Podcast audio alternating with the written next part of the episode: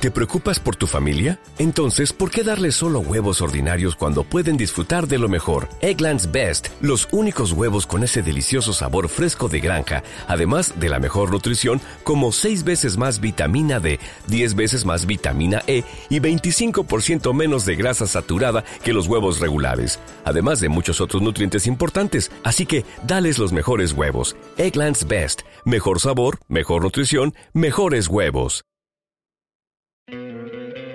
¿No te encantaría tener 100 dólares extra en tu bolsillo? Haz que un experto bilingüe de TurboTax declare tus impuestos para el 31 de marzo y obtén 100 dólares de vuelta al instante. Porque no importa cuáles hayan sido tus logros del año pasado, TurboTax hace que cuenten. Obtén 100 dólares de vuelta y tus impuestos con 100% de precisión. Solo con Intuit TurboTax. Debes declarar para el 31 de marzo. Crédito solo aplicable al costo de la presentación federal con TurboTax Full Service. Oferta sujeta a cambios o cancelación en cualquier momento.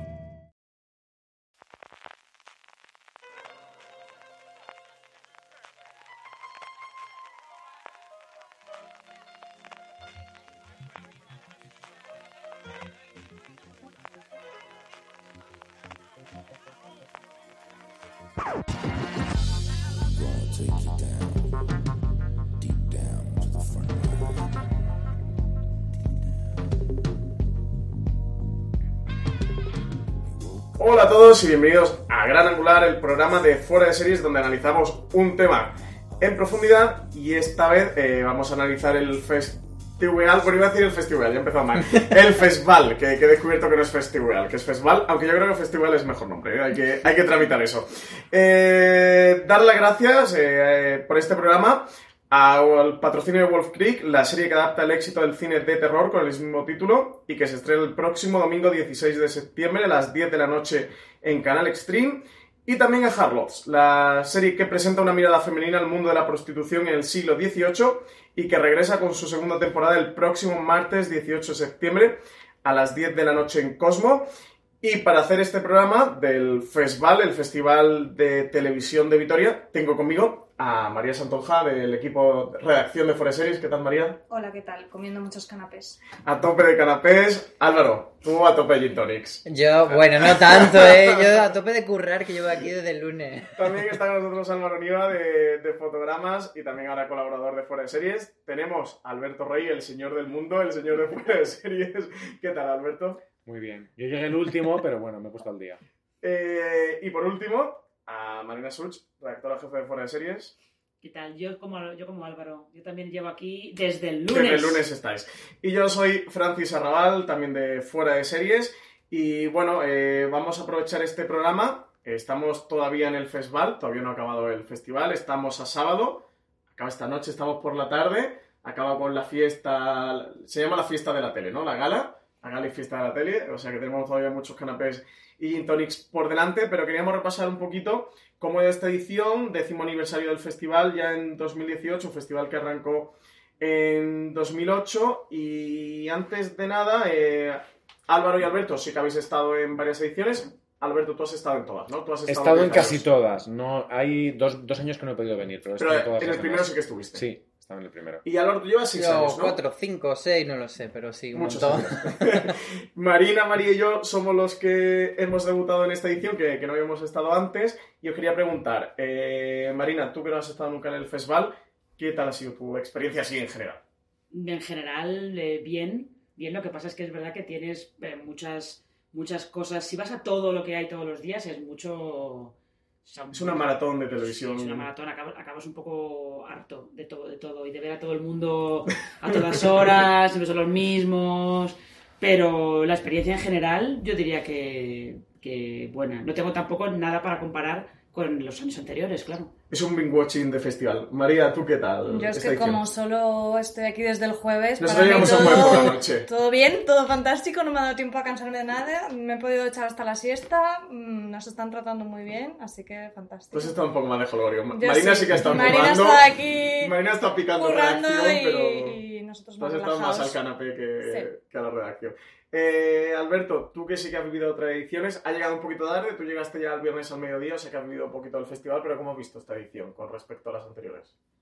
mm, a mí me ha parecido, eh, viendo el programa, que había menos acumulación de cosas, que, se presentaban otros años, creo que se presentaban muchas más cosas pequeñas muy seguidas y esta vez como que se han, algunas cosas se han, se han acumulado. Es cierto que desde que Mediaset no viene a este festival, eso es importante porque le quita determinada eh, relevancia o no sé cómo decirlo al festival, pero desde que, desde que no viene hay más, hay más espacio, pero de siempre este ha sido el festival en el que Antena 3 presenta sus series. Básicamente ese es el, el grueso de la programación potente y muy bien que hace Antena 3 de, de haber aprovechado.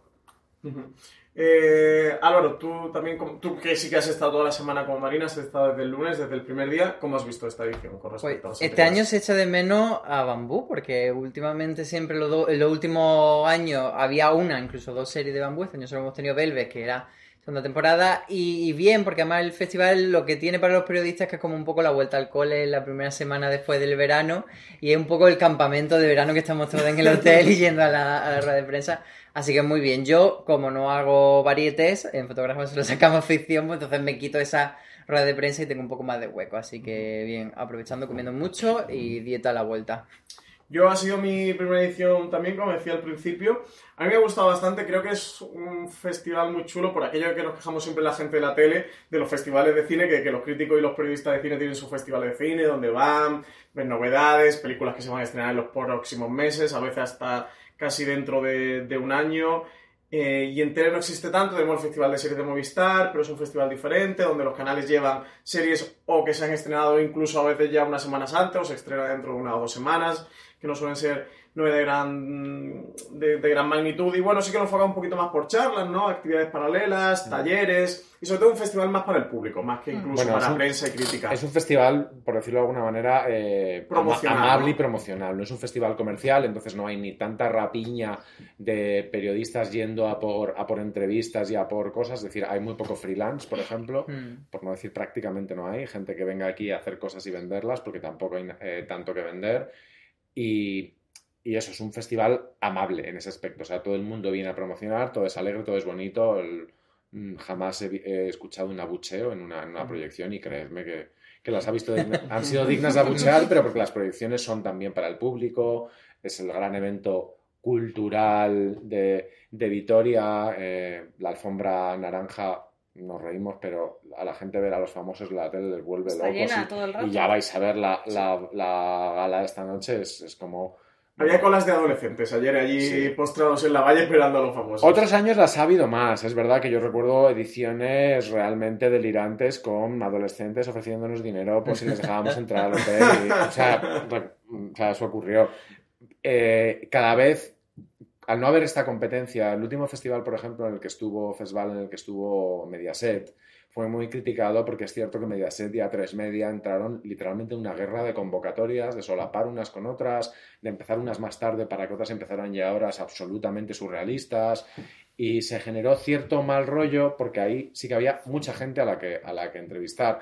También fue, recuerdo por ejemplo, los como el primer año de llegada de cero, o sea, de la Movistar tal Ujú. como la conocemos ahora, era como que iba a ser lo más lo más bonito y lo más maravilloso y que realmente esto iba, iba a cambiar completamente y bueno, Movistar luego no ha presentado no ha presentado aquí series y las series de Movistar asumimos y creo que reconocemos que son potentes al menos como Pero han presentado como capítulo cero.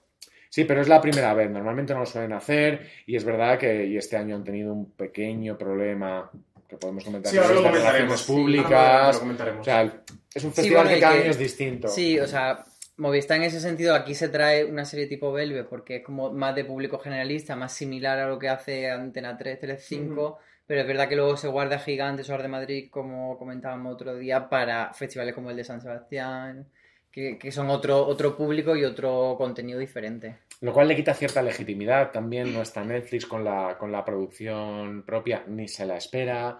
Eh, los canales pequeños y temáticos tienen una relación muy extraña con el festival. Por ejemplo, hoy venimos todos de ahora mismo de la comida que da Canal Cocina, porque para ellos sí que es tradicional hacer una comida aquí. Es verdad que presentan formatos pequeños que se venden rápidamente, pero, pero por ejemplo, Fox se ha planteado hacer algo grande alguna vez, hacen siempre cositas, cositas pequeñas. O sea, es un poco el festival al 80% de, de A3 Media y Televisión, Y Televisión Española. Y eso, claro, se nota, porque siempre es bueno que haya un poquito de competencia. Sí, eh, mm, sobre todo comentar un poquito qué es este festival para que los oyentes que, que no pertenecen tanto a la, a la industria lo, lo conozcan. Y bueno, yo creo que eso, más o menos es esto. Al final es un festival que sí que yo lo he notado muy de prensa, lo que decía Marina, que vas coincidiendo con los compañeros en todos los círculos, que sobre todo Sí, pues, al final hay una, una- periodistas. una acumulación de ruedas de prensa Sí. que se podrían hacer en Madrid perfectamente, pero irían espaciadas pues el día que se presenta Masterchef, el día que se presenta tal, y aquí lo tienes todo, Todo condensado en una semana, pero sí que es verdad que desde que pasó lo de Mediaset han intentado compartimentar bien los días de que, el, por ejemplo, el día que todo se estrena Presunto Culpable no haya otras series gordas de eh, la 1, entonces la serie de Antena 3 se estrena y ese es el día, o sea, el estreno gordo del día. Sí, es un festival más de convivencia que de, que de competencia. Y, y eso se nota también en, en el tipo de medios que vienen aquí. No hay tantos medios especializados en, en televisión o en series como nosotros, como los de los que. O sea, no hay tantos como creemos. Hay mucha prensa generalista que es la que realmente le interesa a tres media a televisión española, incluso mucha prensa del corazón. O sea, hay. Por poner un ejemplo, hay un vídeo con declaraciones de estas caliente caliente de, de Patricia Conde que viene de la alfombra roja de la presentación de cómicos de Movistar. O sea, mm, al final este festival lo que busca es la relevancia en todos los canales posibles.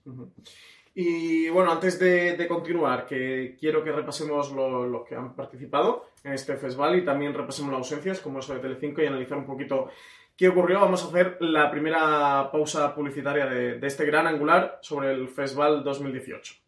Esta semana Fuera de Series está patrocinada por Wolf Creek. Extreme estrena el próximo domingo 16 de septiembre a las 22 horas Wolf Creek, la serie que adapta el éxito de cine de terror con el mismo título. Lo más espeluznante de este fenómeno es que la trama de la película estaba basada en historias reales ocurridas en Australia. Ahora, el sanguinario asesino en serie Mick Taylor vuelve a atacar, aunque esta vez una de sus víctimas sobrevive y busca venganza. La familia que viaja unida permanece unida. Siempre que Mick Taylor no se cruce en su camino. El asesino en serie más depravado de toda Australia ataca. La hija con más sed de venganza de toda Australia también. Wolf Creek, estreno el domingo 16 a las 10 de la noche en Extreme.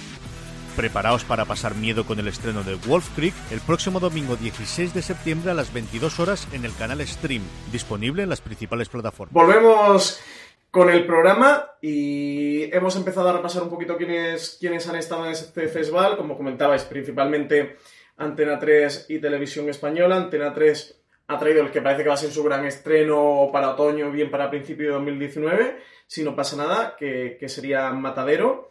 También ha estado con Presunto culpable. con Presunto culpable. Que probablemente Presunto Culpable vaya antes. En Esa, seguramente, esa en otoño Sí, casi es seguro, la más inminente. Sí. Siempre hay alguna serie que se estrena aquí y luego se lanza prácticamente a continuación.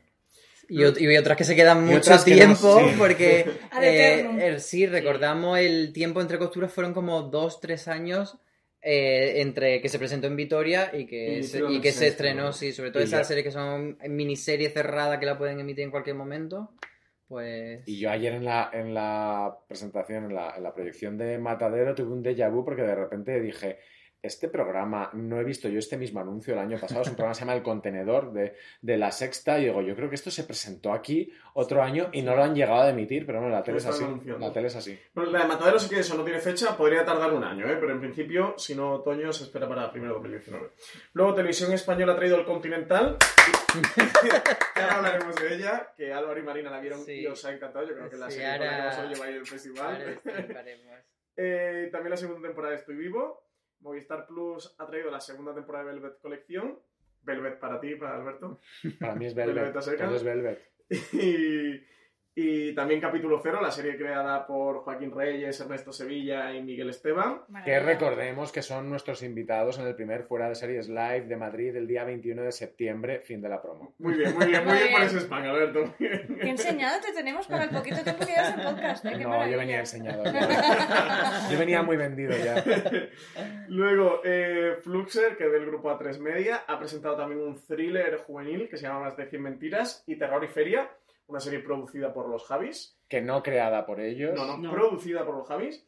Eh, luego, TNT ha presentado esta comedia que está preparando con Javier Cámara, que se espera que se estrena primero de 2019, que tiene muchas expectativas. Se llama Botajuan. Y ha cometido otro de los grandes errores de este festival, que es presentar lo que ya has presentado sin llegar a presentarlo. O sea, esta ronda de presentaciones de os pondremos las primeras imágenes. Sí, ha sido un vídeo muy cortito. Esto es un poco raro, pero bueno, enseñado. al final tiene repercusión. que hablaremos. Luego, una serie muy curiosa que se llama La Víctima número 8, de una coproducción entre el canal ETV Vasco y Telemadrid, que Marina y Álvaro tú también has visto, así que comentando, porque esta yo tengo muchas ganas.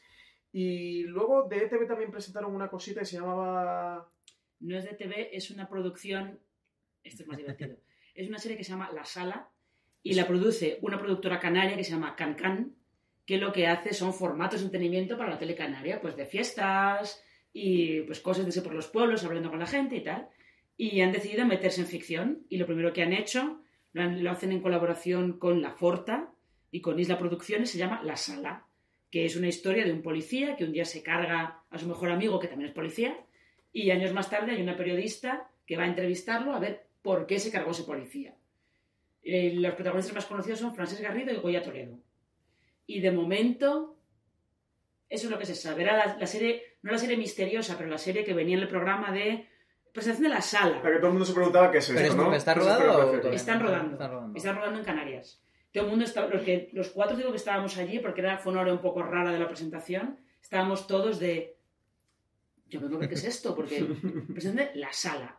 No sé. Sí, hay, hay determinadas cosas de marketing rarísimas. Por ejemplo, ayer, nuevamente en la presentación, en la proyección, perdón, de, de Matadero, se pasó el tráiler de una película que es el típico thriller cuyo, plan es Sexto. que arrase y yo no sabía ni que existía esa película, que es la nueva película de. Oriol Paulo y que, y que la protagoniza eh, Adrián Ugarte. Adriana Ugarte y Chino Darín, me parece que Sí. está ahí también, o sea que es, y es como Y con, Vale, un, trailer que te lo destripa todo. Un Sí. lo que sí, sí, sí, un tráiler Sí, que lo eso, destripa todo, sí. pero, pero no acabas de entender bien si es que se les ha colado ahí, si no estaba previsto para este mes, si es que mm, Es un poco extraño. los timings de este festival siempre han sido muy raros. Recordemos lo del tiempo entre costuras, que estuvo, vino tres años al festival. Y la catedral, Tres la catedral del Mar no se presentó también aquí, luego tardó mucho en, en Sí. emitirse. Pero había tardado tanto, es que con el tiempo entre costuras, Antena 3 Fueron eh, varios tuvo, una, tuvo una, una estrategia muy graciosa y es que como tardó tanto y luego les funcionó, validó un poco la, la estrategia de es que podemos tener una cosa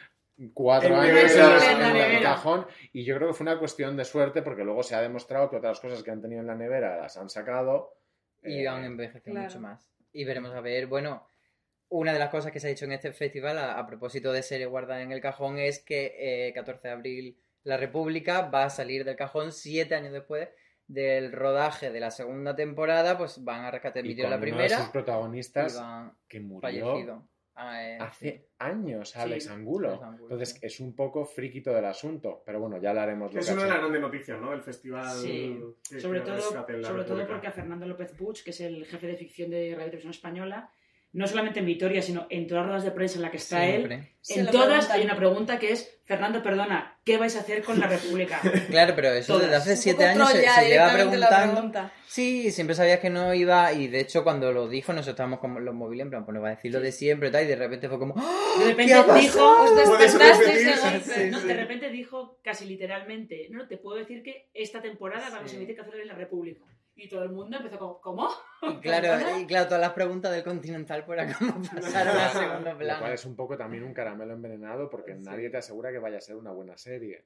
Claro, Bueno, pero la primera temporada, o sea, ya no era una, no una serie que rescate de cero, una serie que la primera temporada estaba bien y que la segunda entendemos que irá por esa línea, entonces... Sí, de todas maneras también dijo que estaban revisionándola para ver cómo había envejecido y si tenían que hacer algo, sobre todo a ver qué hacían para poner de refresco, porque claro, hubo una primera temporada que ya está emitida. Lo que sí hay es también otras miniseries que guardaron en el cajón por cuestiones políticas que también tienen que ver si han envejecido bien o mal, porque, claro, es que son siete años. Es muchísimo tiempo. Sí. Bueno, eh, tenemos eso, como agentes eh, que han participado en este festival desde una televisión pública, como es Televisión Española, a otras cadenas que son privadas pero emiten en abierto como Antena 3. Está esta ausencia de Telecinco que, Alberto, ¿qué fue lo que pasó? O sea, ¿cuál fue todo el lío de Antena 3 y Telecinco Bueno, para que Telecinco no haya vuelto a pisar el Nunca lo sabrás porque al final estos festivales tienen su, su trastienda de, de financiaciones y de patrocinios y de... Pero yo creo que Telecinco, que en su momento eh, tenía un papel importante en el festival con uno de los platos fuertes que eran las ruedas de prensa y un desayuno que ofrecía la prensa el propio Basile, que además venía, metía a toda su gente en el hospital, en el hospital, en el hotel en el que estaba toda la prensa. Sí, que en era de fuerte te- la fiesta, que los metía de- todos en el hospital. No, pues era después, era era después una- un desayuno que venía después de una fiesta de la cadena del día anterior había una fiesta, por supuesto, de la competencia y bajábamos al desayuno, los que bajaban, un poco así. Pero es verdad que ellos consideraban, o eso se decía, que tenían poco protagonismo, que no les salía a cuenta, que no Sí, iban a pagar la fiesta a otra persona y se entiende completamente. También es verdad que, que este es un festival muy centrado en la, en la ficción y en el enlatado. Y Mediaset basa su estrategia en el directo, entonces no tiene demasiado Claro. sentido que presenten, que presenten directos, aunque yo siempre pensé que si hacían un Sálvame en directo desde el Teatro de Vitoria, o sea, hackeaban el festival desde dentro por completo. Claro, ¿no? y ellos también lo que argumentaban era que si tienen solo dos cartuchos promocionales de dos series que van a estrenar el trimestre y lo condensaban todo en la misma semana y con muchas otras propuestas, Mm. porque antes no se respetaba tanto lo de que un día fuese de Antena 3, otro de Telecinco, entonces como que De al final es- se acaban solapando ¿no? todo y entonces que decían, pues me- preferimos mejor hacerlo la semana siguiente y tener todo el protagonismo. Creo esa jornada. recordar que eso de que de reservar cada día una cadena solo ha ocurrido un año después del famoso año en el que había como contraprogramación y que ya el año siguiente Mediaset decidió, decidió no. es que hubo un año que fue como no Aida con tu cara me suena, que se pisaron y tal, fue bastante lío. Hubo un año, pues si queréis un poco de salseo, hubo un año que una, una fiesta de Antena 3 empezó casi a la una de la mañana y era una cena porque el anterior, lo que había antes era una emisión de un capítulo de Aida, creo que emitieron capítulo doble, la cosa se iba como a las, ¿te acuerdas? Como Álvaro, como a las tres horas o dos horas y media, empezó tardísimo. Entonces había, para el público que solo va a una proyección o que solo va a una cosa, les puede dar exactamente igual. Pero Y- para la prensa que va a todo, sí. pues llegó un momento que había, yo recuerdo un año que este, esta política o no política o guerrita hacía que el último día, y me acuerdo perfectamente de esto, las caras de los periodistas en, en- en el lobby del, del teatro, hay una zona donde están los actores, los productores, una zona VIP en el, en el teatro, eh, había unas caras deshechas de gente que llevaba toda la semana corriendo para nada.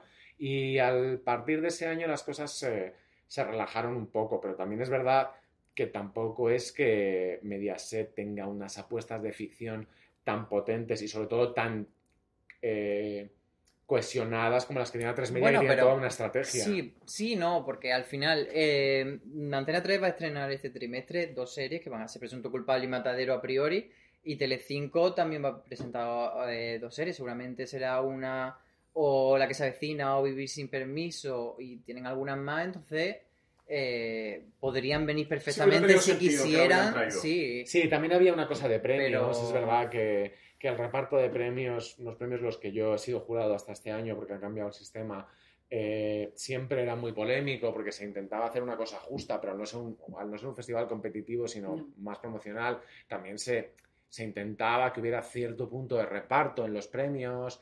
Hubo años que el jurado no estuvo de acuerdo en determinados premios especiales que lo que hacían era cubrir esa, cubrir esa cuota. Yo recuerdo un premio a, a- a Gran Hermano VIP, me parece que era, que no os quiero contar que periodista valenciana rubia se llevó las manos, a la, las manos a la cabeza con aquello y quizá con cierta razón, porque eso desvirtúa los festivales, la- que, no, que no sean competitivos, que no haya nominados, que no haya sorpresas, que no haya tal, desvirtúa un poco la idea del, Sí, el valor del de ese festival No, yo- y el yo- valor de la competencia. En mi opinión no debería haber premios en un festival de este tipo como tampoco en el MIM Series, que el reparto es que es muy...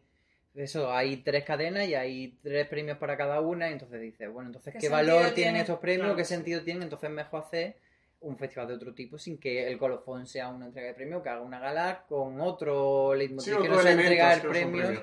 porque al final, pues eso, está muy condicionado. Pues es, más allá de Televisión Española y Antena 3, del grupo A3 Media también estaba Fluxer, eh, que es, ¿sabéis que es el servicio este bajo demanda gratuito que tiene el grupo A3 Media?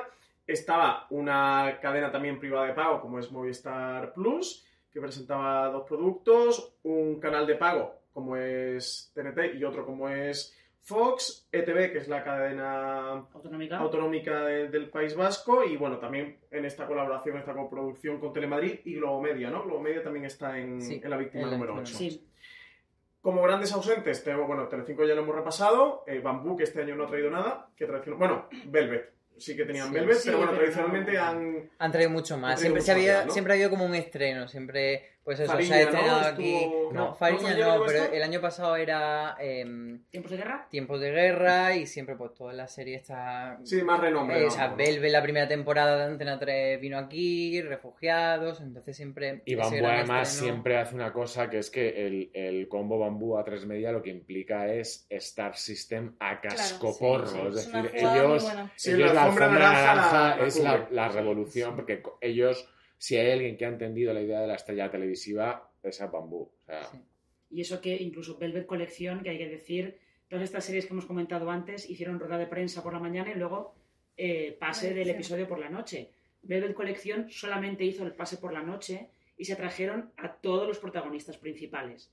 Todos. Sí, estaba Javier Rey. Estaba Javier Rey, estaba Marta Azas, estaba Andrés Belencoso, que es el fichaje de este año, estaba Marta Torné, eh, estaba la- la Adrián Lastra. mm. No fue una naranja con todos los personajes principales de La más espectacular de, de esta edición, posiblemente, porque Sí. las otras pues tenían menos, menos nivel de estrellas.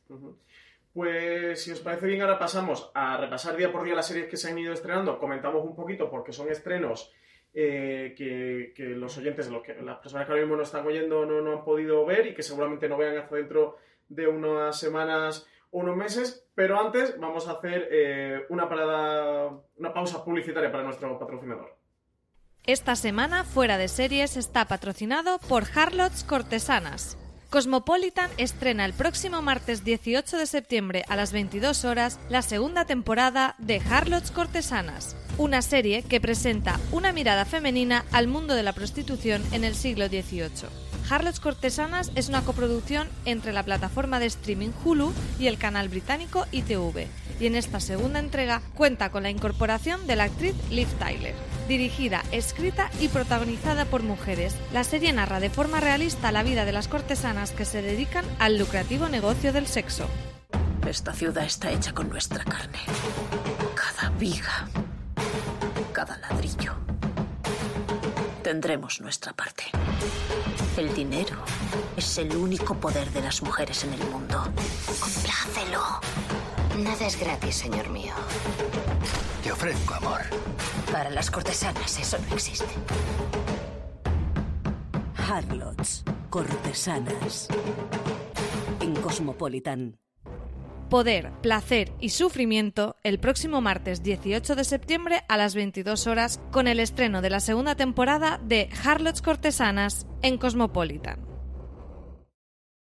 Volvemos a Gran Angular después de la pausa publicitaria para comentar día por día lo que se ha ido estrenando y lo que se ha ido comentando. Han pasado, ha habido muchas actividades, esos ruedas de prensa, actividades profesionales, una charla de mayonistas, pero bueno, por no hacer tampoco el programa eterno, no vamos a repasar una por una lo que ha ido ocurriendo todos los días, que sería un poco tedioso y eso es más de prensa que, que de interés general. El lunes fue el Día de Televisión Española, presentaban el Continental, serie protagonizada por Miguel Ángel Muñoz, ¿no? No. No. ¿No? Alex- Ah, ese es presunto culpable. Es que Sí, estoy no, confundiendo no, el. Continental con, No. con presunto culpable. Son. Alex- Jenner, ¿no? Alex, Alex García, no me confundas tampoco a los, a los actores.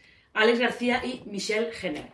Jenner, ¿no? ¿No es Jenner? ¿Es Jenner? O sea, voy a aprender en el festival que no es Festival, que es Festival, y que no es Michelle Jenner, que es Michelle Jenner. Hemos tenido una discusión antes en la comida muy larga sobre Sí, cómo lo hemos se dejado en que pronunciaba- ¿Quién es llamándose, Jenner? en que llamándose Michelle la podemos llamar Jen- Jenner. ¿Qui- pero- ¿Quién vota por Jenner? O sea, Yo Alfred siempre he dicho Jenner, pero Yo he si dicho Alberto Jenner. dice... Pero no sé Mano- si es mano- canon o no es canon. Manos en alto por Jenner, a Yo ver también, votos, yo una, también dos, tres. digo Megan Montané. Así que... Bueno, Pues eso, Alex García. y Michelle Jenner. Sí, bueno, son los dos protagonistas principales, pero en la serie están también Raúl Arevalo, Manolo Manolo, Solo, Solo, eh, ¿quién más está? Antonio de la Torre, Alessandra Jiménez... Sí, el reparto del Continental es es... todos los actores que te básicamente pueden todo lo que Paz. Vega, que no, no estaba en el primer episodio, pero va a salir. Pero va a aparecer de más o algo así. Sí. Es una serie de Frank Gariza, eh, eso que vamos a poder ver en televisión española. Se espera que en torno a octubre, yo no creo que se vaya ni a noviembre, Sí. yo creo por octubre. Y Álvaro, ¿de qué va este el Continental? Pues según nos dijeron es una especie de distopía porque son los años 20, pero no son los años 20 reales porque hay una ley seca, hay unas Fábricas. chimeneas industriales en Es mitad como de la ciudad. Marvel, ¿no? Es Sí, entonces, 3. claro, es como un poco, pues eso. un sitio donde pues hay unos gángster, hay dos equipos, los malos y los más malos, y hay una destilería y todo, pues un poco así. Ella se supone que es un personaje femenino empoderado, dicen, tampoco en el primer episodio vemos No, que sea no realmente tan empoderada. Y, y va de que Alex González... eh, Alex García. Perdón, García, tengo, tengo con Alex González y Alex García un, un problema muy serio. Alex García, Este que podcast es, no es Alex García que es ¿eh? Ricardo León, puede ser el personaje. Ricardo León. se Ricardo León, así. pues eh, le compra el Continental a Manolo Solo, que es un bar, ¿no? es un bar como un poco ruinoso a nivel económico y entonces decide relanzarlo como el local de moda y convertirlo en medio cabaret y tal. Y entonces ahí pues eso, las luchas de, de gángsters, pero eso, todo un poco Y en, subgéneris. teor- en teoría el personaje de Michelle Jenner, que es la hija de Manolo Solo, en algún momento, y porque se vio en el tráiler, acabará siendo también como la primera mujer gángster y se va como que será la dueña de todo el cotarro. O sea, ya empezamos con las mujeres adelantadas a su tiempo, que es uno de los grandes timos de la narrativa pseudo-feminista. Teniendo, teniendo en cuenta que esta serie está fuera del tiempo. Porque esos años 20 no son... Pero son años 20 en España, ¿no? O sea, la serie ocurre en España. Claro, pero con la ley seca. Pero... Con ley seca americana. Sí, en realidad ellos nunca, nunca mencionan nada de lugar No, ni ni nada. de época. Pero eso tampoco Pero- tiene por qué estar mal, quiero decir, eso es Dick Tracy, eso es Sin City. o sea, A ver, es- Yo te eh, voy a decir que a mí, a mí el argumento me interesa. ¿eh? Sí. Luego la serie yo sé que es En una cierto modo, pero en cierto modo eh, dijo Fernando López Puy, y puedo comprar esto, aunque yo no estoy de acuerdo, que es un poco como Águila Roja, que era el siglo de oro, pero aquel siglo de oro. Sí. A ver, a mí en una pública pues me apetece que haya un poquito de rigor histórico y que no vayan ahí con esos peinados de ahora, que hablen como ahora, y no sé, y aparte que la Pero bueno, serie, la- por pues, ejemplo, la otra mirada tenía también cierto punto de distopía, de, de eso no ocurría, esas mujeres no existían, pero bueno, era una serie agradable, era una serie que tenía también sus virtudes, tampoco vamos a... Quiero decir, creo que, Pero por lo que menos... eso es el, pe- el menor problema Pero- del pero había-. Es el menor problema del continente. Pero en la otra, en la otra mirada había un documentalista. Por lo menos. Aunque luego hagas concesiones a la época o tal, pero hay un estudio de dónde estamos y quiénes somos. y Pero contadme eso, porque el, el continental no es que no sea riguroso históricamente lo, lo No es lo peor, ¿no? ¿Qué pasa con No, las chimeneas? claro. Es lo que No, yo quiero a preguntar, saber. ¿qué os ha parecido el Continental? Porque creo que ha sido la serie más controvertida hablando con todos los periodistas de este festival. Bueno, controvertida no, porque No. controvertida Bueno, indicaría que controvertida, hay claro. Que hay opiniones dispares. ¿no? Denostada, cambio por opinión- denostado. opiniones dispares, pero dispares no hubo. De hecho, o sea, a la salida del teatro todos opinamos lo mismo, que era como de qué acabamos de ver y por qué en el primer episodio que dura casi 90 minutos prácticamente no pasa nada. ¿Por qué? ¿Por qué? O sea, son 90 minutos si hay que presentar personajes, hay que presentar ese mundo No son tal. 90-90. O sea, ni 60 ni Sí, no, 70, no, No, 90. no, creo que está más cerca de los 90. me. Era una burrada y es que el episodio va, pues van pasando cosas y cosas y cosas, pero una acumulación de cosas que no hay una estructura dramática ni hay un nada, no sigue ninguna lógica. De hecho, eh, Natalia Marcos del País publicó una entrevista con el creador en la que en- él decía que su forma de escribir la serie había sido un poco en función de las localizaciones, que es como... Que es como que absurdo, no porque además te imaginas a la, a la persona que hace luces, o la persona que hace maquillaje, o la persona que hace decorados, que le diga, vale, sí, lo que tú quieras, pero la, la peino de fiesta o la peino de calle, pongo el sofá aquí o lo pongo allá, es decir, la tele no funciona así. Yo creo que el, el ejemplo, el mejor ejemplo probablemente sea que enfrente del Continental hay como. ah, Te enseña que hay como un eso horno. es lo que yo quiero saber. Un horno de carbón, ¿no? Un horno de carbón, porque hay muchas chimeneas allí y tal. Bien, hay un horno de carbón. Y hay un tío constantemente metiendo carbón. Echando carbón. Echando carbón, siempre. Es como los hermanos Marx, ¿no? Y cuando se en presenta el personaje de Michelle Jenner, ella está pues, en, un, en un balcón, en encima del café, allí fumando en el balcón, y hay como unos fogonazos, ¡fa! Que es una presentación como muy bonita, ¿no? En plan de, pa, parecía que yo, aquellos videoclips de Chanel número 5 en París y tal, bueno, allí está ella con esos fogonazos de luz, pa, pa, todo el rato. Y cada vez que sacan, cuando vuelven a sacar la chimenea, te quedas pensando, pero esta chimenea... No hay trama de la chimenea. No, no es que no haya trama, es como... ¿Por qué? No es que porque está ahí, sino ¿eso qué? ¿Qué está haciendo, no? ¿Hay una fábrica? No. ¿Por qué está la chimenea ahí? Mm, Para iluminar a Michelle. ¿Qué justifica? Pero solo en esa escena, porque luego Solo. cuando ellos están dentro del Continental no se ve en ningún momento porque el- la puerta es de cristal, no se ven esos fogonazos. Entonces Mm. como está todo un poco así, hay un mogollón de planos de gente andando por un pasillo sin venir a cuento, gente entrando por puertas sin venir a cuento. Y es todo muy. Ay, pues yo la quiero ver, ¿eh? es Con todo lo que una habéis contado. Sucesión de cosas, acumulación, Sí. pero sin orden ni Sí, y, concierto. el, y- eh, abren el, el cabaret se abre al final del episodio y te quedas con la idea de ¿y esto por qué no la habéis abierto a mitad del capítulo? Pero el cabaret es como todos los cabarets en las series españolas, que eso es un puticlub, pero no vamos a decirlo. Un poco. Bueno, de momento se lo han cantado, pero la Sí. estética sí, Sí. tira. Sí, Ah, parece que tal. tira para allá, pero de momento se queda en cabaret de cantar. A María le gustó Secunde la Rosa en la serie. No es que me guste Secund la Rosa, sino que Secund la Rosa está en una, en una serie aparte, que es una comedia romántica con su novia la del pueblo. Y luego está Raúl Arevalo, que está en otra serie aparte, que es una serie de un gángster como muy serio y muy tal. Y te quedas como un poco de... No sé qué me estás contando exactamente y no sé qué sentido tiene todo esto. Era muy raro, porque además en la, en la entrevista que hicimos con los actores también nos decían. eh, bueno, es que nosotros llegamos a la escena y no sabíamos si al final pues nos íbamos a querer, nos íbamos a odiar, y era como. Qué bien todo, ¿no? ¿Cómo está entonces? eso? Sí, me acuerdo, eso me acuerdo siempre de, de- un productor de, de, de una serie que, que- no, no era un productor, no, sé, no me acuerdo quién era, que, que decía, lo bueno de esta serie es que es que nadie sabe lo que va a pasar al final. Y recuerdo que alguien le respondió, creo que era en Facebook, un guionista le dijo, bueno, nosotros sí.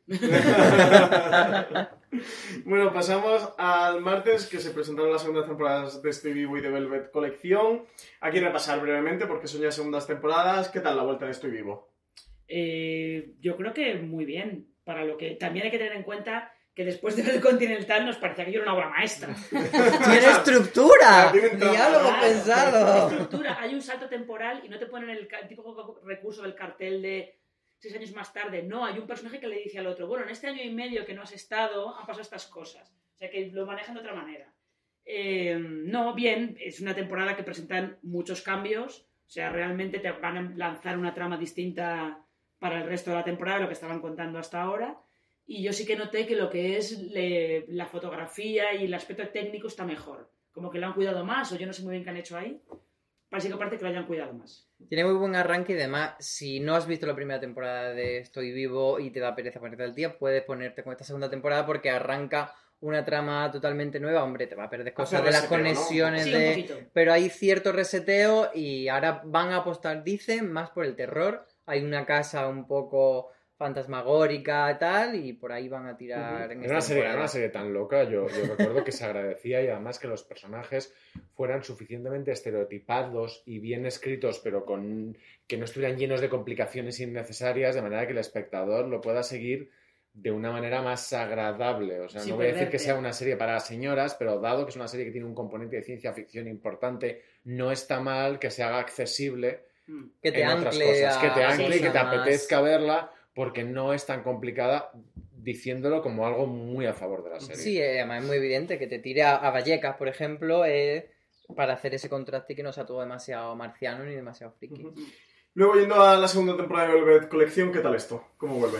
Pues esto es Lo Velvet. de siempre, ¿no? Un poco. Esto es Velvet, es que yo tengo un pequeño trauma con Andrés Belencoso disfrazado, o sea, maquillado de embajador iraní. Bueno, no puedo evitar, tengo un pequeño trauma con eso. Y es pues Velvet, es ¿Qué que dijeron tus compañeras de butaca cuando le vieron? hay un momento en el que, porque él está todo, va- lleva todo el rato como unas, unas levitas de cuello mao y de terciopelo así verde oscuro y tal. Y, Y se el- baja un y el un coche, eyeliner, lleva y el eyeliner, eyeliner. y va maquillado con, pues, con un maquillaje un poquito oscuro, ¿no? Para oscurecerle la piel. Y se baja en un momento de un coche y te- había dos chicas a mi lado y le hizo una a la otra. Pero si parece Drácula. Yo viendo esas fotos recuerdo, ¿os acordáis en Kika cuando, cuando el personaje de Kika, que es Verónica Forque, que es maquilladora, a su asistenta, que es, que es Rosy de Palma, que es Juana, esta especie de boyera súper reivindicativa, la maquilla para que esté más mona? Y cuando entra el marido de la primera, le dice, Juana, qué guapa estás, dice, tu mujer, que se empeña en travestirme. Me recordaba un poco esta escena, esas fotos, y no he visto la serie, ¿eh? Sí, y no, es, es Velvet. Se supone que van a introducir una trama como más oscura y como más perturbadora con este embajador iraní que tiene unos negocios turbios con, con Godot y que quiere utilizar las galerías para sus cosas y tal. Pero bueno, es Velvet. Es que yo nunca he sido especialmente fan de Velvet, entonces... Pero a mí me da la sensación de que está casi en un límite de convertirse en la parodia de Velvet. Sí, sí. Tiene unos toques ahí cuando el personaje de Miriam ¿se llama? Giovanelli. Giovanelli, Miriam Giovanelli, pues eh, está, es como de repente una gurú, mm, digamos, Sheila, Eh, es como súper bizarro. Y ahí... Parece, sí, parecen los Rasnisis todo y aquello. parece- y- pero tiene un punto muy de que, que casi parece un sketch más que Sí. una serie y también tiran mucho de la comedia porque se dieron cuenta, esto lo contaba Teresa mucho, que en la, segu- la tercera temporada creo que fue, o la segunda de Velvet, cuando metieron mucho más drama, como que la gente se fue yendo y que de cara a la última temporada quisieron aligerar y llevar a, a ese tono cómico. Y aquí han convertido Velvet casi en una comedia de puertas de 50 minutos y de hacer un poco el tontito con su Es que eso universo. a, a Bambulla se le dio muy bien en Gran Hotel, le funcionaban muy bien las puertas que se abren y se cierran y el vodevil de, de nos queremos. Es verdad que cuando lo llevan al extremo, como el final, aquel en directo de Velvet, que era todo gente diciéndose te quiero, te quiero, te quiero, te quiero, te quiero, yo te quiero Te más. quiero vida Claro. mía. Pues llega un momento que la comedia romántica, la gracia que tiene es que la tensión sexual, cuando la resuelves, lo tienes que hacer como un jefazo. Porque si no es mejor mantenerla hasta el, hasta el infinito. Pero es lo que dice Marina. Velvet es Velvet. Es la única manera que hay de definirla. Está un poco en Sí. piloto automático, Velvet. Entonces, bueno, quien le guste la serie, pues que siga viéndola así y tal, pero no ofrece nada nueva No. temporada. Luego tuvimos también, eh, hubo rueda de prensa de Fluxer, no mostraron nada de dos series que presentaron, pero las tenemos ahí en cartera, tampoco sabemos cuándo se van a estrenar. Bueno, de, de más de 100 mentiras sí nos, nos enseñaron un teaser y Sí. pintaba bastante bien. Y además los actores, sorprendentemente, esto tengo que decirlo, hablaron muy bien de su producto, explicaron bien quién... Y eso que tenían la complicación de que todos tienen como un secreto que no podían revelar para no joderte la serie. Pero eh, actores jóvenes que promocionan bien una serie. Chapó porque... Sí, Actores son- promocionando series. Son con caras desconocidas. Sí, son chicos sí. jóvenes. Y además Es un parece- thriller juvenil. Es un thriller Sí. juvenil en el que hay un hacker que hackea los móviles de todo el mundo en un instituto y les amenaza con desvelar todos los secretos de, de todo el mundo y va chantajeando a la gente. La trama, la trama está muy bien y además lo que dice, lo que dice Álvaro es cierto. Llevamos unos años que ni un actor joven sin meter la pata en una rueda de prensa. Bueno, joven y no Joven y joven. tan No joven, Y por favor, que se acabe ya esto de ir a una rueda de prensa, actores, si me estáis escuchando, y decir, yo lo que quiero es dar las gracias a la productora, a la cadena por haber confiado en mí. Muérete, no hemos venido a esto. Eso es para los premios. Eso es para, Eso es para los premios, no para la rueda de prensa. Cuéntame por qué es diferente tu serie, por qué nos va a gustar, esas cositas, cariño. Luego tenemos también la segunda serie que presentaron Fluxer, que es Terroriferia, una serie producida por los Javis, que no creada por los Javis, está producida eh, por ellos. Dicen que va a ser como una serie de terror a lo ibérico, ¿no? Yo el otro día no. hablé con ellos y no me dijeron nada concreto, así que creo, y me dijeron que, que había, eh, que esto que estaban leyendo en los medios no era, o sea, que estaba mal, cual, que nos habíamos venido arriba en general y que, y que ellos tienen proyectos y que tienen otra serie que no es esta, que esta Bueno. no es suya y que realmente... Bueno, había- pero es lo que, lo que han... A ver, si los medios han puesto eso porque lo han vendido, ¿a quién se lo han vendido? Ellos presentaron una serie que decía producida íntegra y exclusivamente por los Javi, desde su productora Suma Latina. Punto Sí, uno. su- el primer proyecto que es, de la productora, sí, ¿no? han abierto la Latina. productora, entonces no es algo que nosotros no hayamos inventado que decir que ellos pasaban por allí y, y tal. Y luego ellos, pues hicieron un vídeo presentando tal. y Con el entonces- creador de la serie, con el creador de la Benja de la serie. Rosa, eso Sí, es. Entonces- ellos insisten mucho en, en- en Benja de la Rosa. Claro, entonces ellos como son eh, un poco el- los padrinos de él, pero bueno, no dejan de ser Sí, es la un poco al principio cuando las películas del deseo todas eran asociadas con Almodóvar hasta que Claro. alguien en el deseo tuvo que decir, oye, que nosotros producimos lo de otras personas y Almodóvar este guion ni se lo leyó. Sí, Mm. ni lo he Claro, visto. pero bueno, ellos sí que están ahí dando ese apoyo. El, eh, Beja de la Rosa es alguien que conocen de hace mucho tiempo y que han producido con, con él esta serie, que Javi Calvo definía en el, en el vídeo que pusieron eh, como qué pasaría si un episodio de Black Mirror fuera en la feria de abril, que me parece como concepto Una bastante chulo. interesante. Sí, Sí. o Benja de la Rosa lo definió como cuando la Cantudo hacía películas de terror en los 70. Eh, luego ya, eh, con, con eso cerró el miércoles, el día de A3 Media, pasamos al jueves, que quien tuvo más protagonismo fue Movistar, ya habían eh, tenido un poquito el martes con la presentación de la segunda temporada de Velvet Colección y el jueves tuvieron capítulo cero, ellos tuvieron por la mañana una rueda de prensa muy grande, eh, presentando toda la comedia de Movistar, eso, recordad que este festival no es solo de series de televisión, está bien de programas, eh, realities, bueno, eh, televisión en general. Ellos estuvieron con un especial de comedia presentando la nueva temporada de Leitmotiv, de Mm. Wikileaks, de Sí, la pero en ningún programa Resistencia. nuevo de comedia No, fuera no. de la Todo lo de comedia que ya tiene, lo que sí presentaban era esta serie con, creada por Ernesto Sevilla, Joaquín Reyes y Miguel Esteban, Eh, bueno, los dos son los creadores, Miguel Esteban No, es que el son, guionista, Miguel- ¿no? son Raúl Navarro y Miguel Esteban, creo, los dos, los dos guionistas. ¿No está Raúl Navarro? Eh, Raúl Navarro y no Miguel Esteban sé. trabajan juntos, yo te diría que sí. Pues es probable, no me Ellos acuerdo, trabajaron ¿eh? juntos en el fin de la comedia, pero Raúl me Navarro no me suena que estén, que esté en capítulo cero, no me suena. Creo que están ellos tres. Y bueno, es una serie que va a tener siete episodios. Cinco. ¿No siete? Yo diría que seis. Alberto, mira, no te prensa y salimos de duda. Vamos a ver. Eh, no, Oye, hay que venir a los programas preparados. Sí, no, no, que vamos a ¿eh? ver. En la rueda de prensa, Fernando Jerez dijo: Esta serie se estrena el 11 de septiembre. Que hizo. Buen. Buenafuente Eh, hizo el el chiste chiste, de continuo de que era la diada de Cataluña. Eh, 11 de septiembre, 10 de la, creo que 10 de la noche en cero, pero que iba a estar. Cinco episodios de 25 minutos cada uno disponibles el día 11 al completo Bajo en video bajo demanda, sí. Y sí, Raúl Navarro es también guionista. Vale. Raúl, Aclaradas si escuchas esto, no me olvido. A ver, aquí tengo la nota de prensa. A ver. A ver, Dice. A ver si encuentro los episodios. suspense. Bueno, Chan, Suspense. chan, thriller.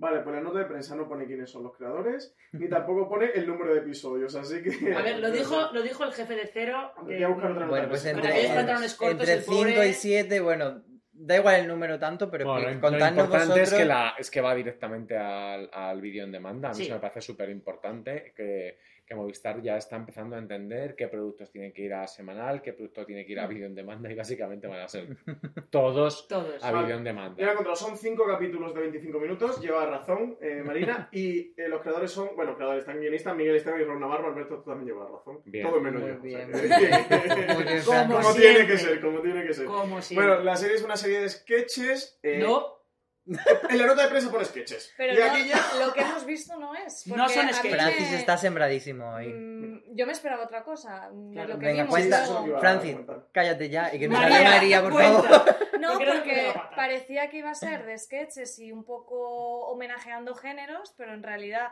obviamente, parodia de géneros, pero al menos el primer capítulo que vimos tiene como una historia propia, muy rocambolesca, muy divertida, que obviamente hay homenajes y tiene un giro, pero es una historia muy Pero particular. Una pregunta, ¿cada episodio eh, homenajea a una serie en plan el de Star Trek, el de tal? Es que eso no? es lo que parece la promoción, porque tú ves la promoción tipo Star Trek y se- esto va a ser una parodia de mm, el rollo Star Trek y en otro harán de otra cosa.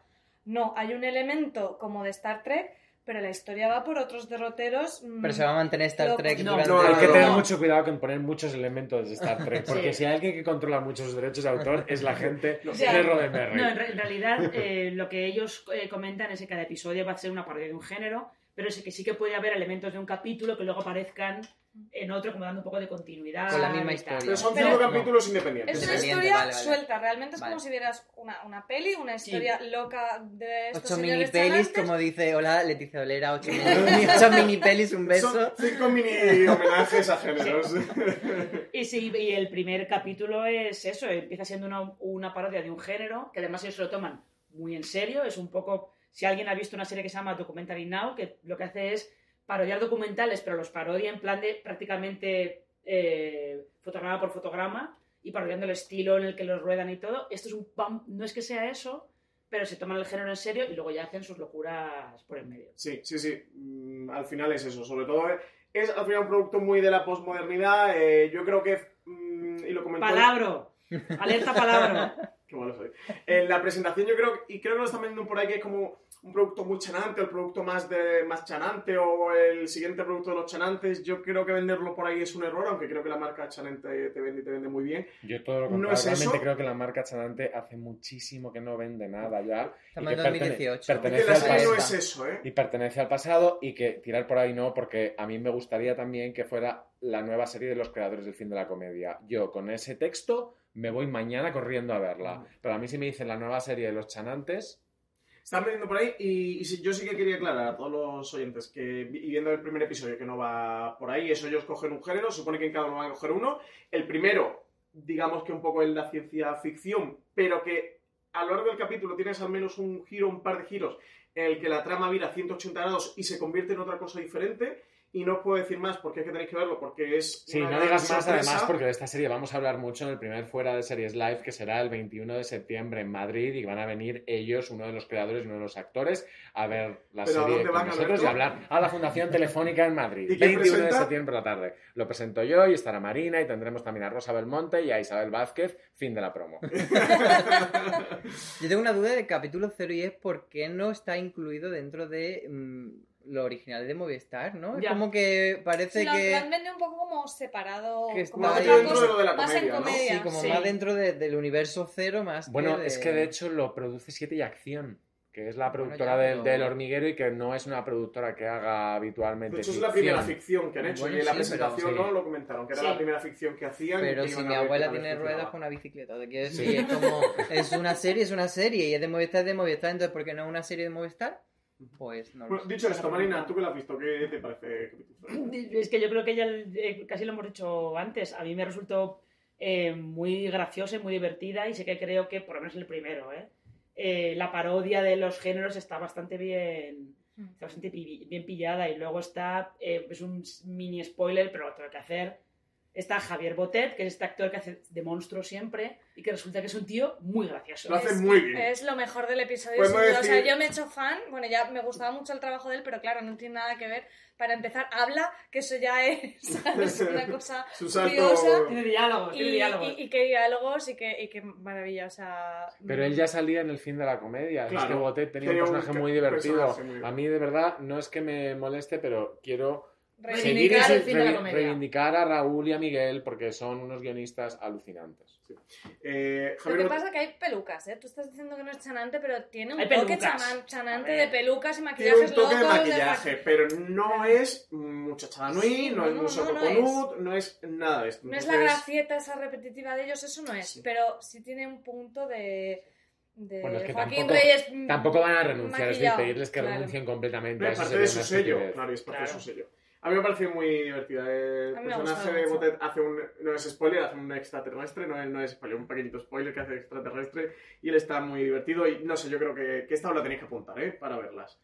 Eh, que es lo más chulo que, que hemos visto por este festival, al menos para mí. Eh, y ya acabamos con lo que ocurrió ayer viernes, que Te, te presentaron. has saltado una serie. Sí. ¿Lo has hecho aposta? Presunto. Te has saltado presunto culpable. Es verdad, me saltaba presunto culpable el miércoles de Antena Claro. 3. En la hora de la siesta que mala, Francis. Mucho sueño, no te voy a negar. Ahora, Aunque ayer en la fiesta no me quedé tan tarde como tú, tengo que decirlo, ni vi tanto gin tonics como tú. Te has saltado Pues presunto es, culpable. es verdad, presunto culpable. Eh, serie de Antena 3 a 3 media. Eh, Marina, ¿de qué va esto? Eh, Presunto culpable, además, es que es, va a ser el estreno de Antena 3 para este otoño. No se sabe cuándo, pero va a ser el estreno para este otoño. Y esta está protagonizada por Miguel Ángel Muñoz. eh, está también Susi Sánchez, Elvira Mínguez. Y Alejandro Nieva, que tiene mi apellido, pero no sé. Nieva, digo. Pero tiene... Alejandro Nieva, es verdad, sí. Y aquí lo que tenemos es a un, pues un chico, un chico de, eh, del País Vasco, se supone que es como Mundaka o por ahí, que es el principal sospechoso de la desaparición de su novia. Anne, se llama ella. Exactamente. Entonces él no puede soportar más la presión del pueblo y se va a París. Y en París está seis años y vuelve al pueblo porque muere su padre. Entonces la vuelta al pueblo hace que vuelva otra vez todo el rollo ese de... mm, ahora ya la gente está convencida de que, de que la novia está muerta, aunque nunca apareció el cadáver, y de que él la asesinó. Pero no hay una serie que tenía también Movistar en la Absuelto. plataforma que es práctica. ¿Qué es eso? Absuelto, absuelto, una, una nórdica. Esta lo, que, esta lo que pasa es que el toque que puede Presunto darle- culpable y absuelto, además son dos títulos muy parecidos. Sí, pero es que, pero es que además... Presunto suelto. Pero que además uno de, sus, Suelto uno de sus culpable. guionistas, que es, que es, eh, Javier Holgado, Absuelto culpable un culpable, titulazo. él ¿eh? recon- reconoce Creador de Es mi vida la que está en el aire. de motivos esa gran frase. exactamente, y de los misterios de Laura, porque también, el, en fin, le tenemos un poco de cariño. Eh, Javier Holgado reconocía que se llama presunto culpable por presunto inocente, tal cual. Tal cual, porque la idea que él tenía un poco era ese tipo de, de historia. Pero que Presunto culpable es un título que se ha usado ya bastantes Claro, veces en películas y claro. en telefilmes. Claro, o sea, ellos no están en- ahí no están engañando a nadie. Eh, y lo que puede estar un poco más interesante del primer episodio que vimos es que las dos familias, que es la familia de la novia y la familia de- del protagonista, están como enfrentadas en el pueblo. Del protagonista son unos eh, industriales, son industriales, no, tienen unos astilleros, Ujú. tienen pasta y son como... Un negocio que en el norte de España es bollante. Es bollante, como todos sabemos. Bueno, en este caso... Es ficción, es Claro. Claro. En este caso tienen pasta. Y la familia de ella son como más de clase trabajadora, sindicalistas y tal. Y lo que te dicen es que llevan enfrentados muchos años. Pero eso les enfrenta al capitalismo básico, quiero decir, no, No, no, lo que- necesitan odiarse Claro, familiarmente. Lo que, te dan, lo que te empiezan a insinuar en el primero, y creo yo que puede ser lo que le dé un toque distinto a la serie, si lo aprovechan, es que la familia de Anne estaba involucrada en el entorno Aberchale y en el entorno de ETA. Y Dudo evidentemente tanto no se van a meter por ahí. que se metan ahí. No se van a meter por ahí. Pero sí que te empiezan a. te siembran algunas cosas como de. como que el- ese pasado no está resuelto y puede, puede ser que vuelva para tener algo que ver la desaparición de Anne.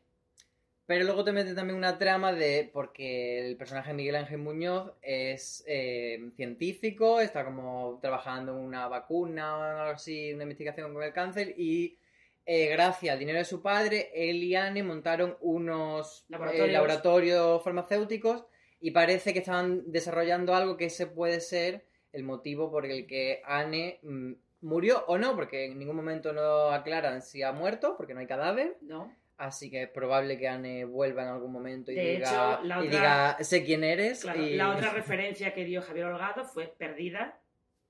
Así que no más Hay que tenerlos muy cuadrados para Me lo has esas quitado de la referencias, cabeza. ¿eh? Pero bueno, Javier la Holgado es muy buen guionista. Madre Lo que está claro es que en esa sala de guiones no hay ningún economista, porque solo con lo que habéis contado es luego la trama Hombre, a mí, económica. astilleros, laboratorios Sí. farmacéuticos, Mo- monta- y entonces montan el concepto y entonces montan un laboratorio farmacéutico es como en plan de entonces se fue del pueblo a Nueva frutería. York se hizo Tom Model y cuando volvió o sea en la ficción me puede funcionar pero a lo mejor la incredulidad me la suspendes con, el- con hilitos A lo mejor el único universo distópico no es el del ¿no?